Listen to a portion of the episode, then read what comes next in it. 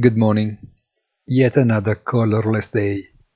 The only news to underline is the European endorsement of the MICA Markets in Crypto Assets Regulation, which represents the very first legal framework of a segment that has grown in total anarchy and freedom that probably also represented its truest spirit.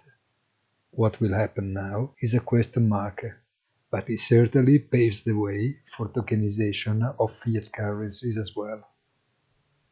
Have a nice day and please visit our site easy-finance.it.